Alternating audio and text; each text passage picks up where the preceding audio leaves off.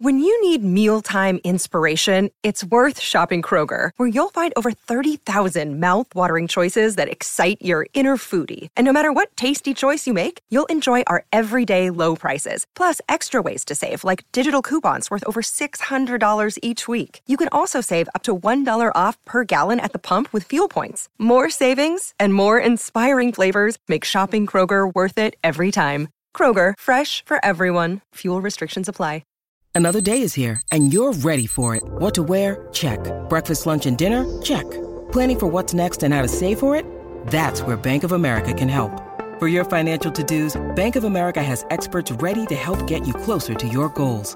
Get started at one of our local financial centers or 24-7 in our mobile banking app. Find a location near you at bankofamerica.com slash talk to us. What would you like the power to do?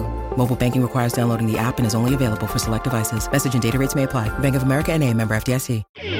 I'm James Crepea with the Oregonian and Oregon Live, bringing you the latest Oregon Ducks headlines.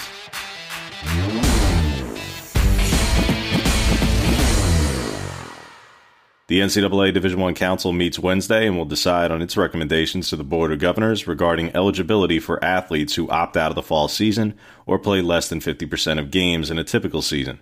According to the Associated Press, the number may grow to less than 75% of games. The Board of Governors meets Friday. Oregon backup offensive lineman George Moore was granted a six year of eligibility by the NCAA. Moore tweeted the news late last week. He was the number two right tackle in spring practice. And depending on what happens with the plan for an upcoming spring football season and what Penei Sewell decides to do regarding his future, Moore could find his way in a more prominent role next season for Oregon.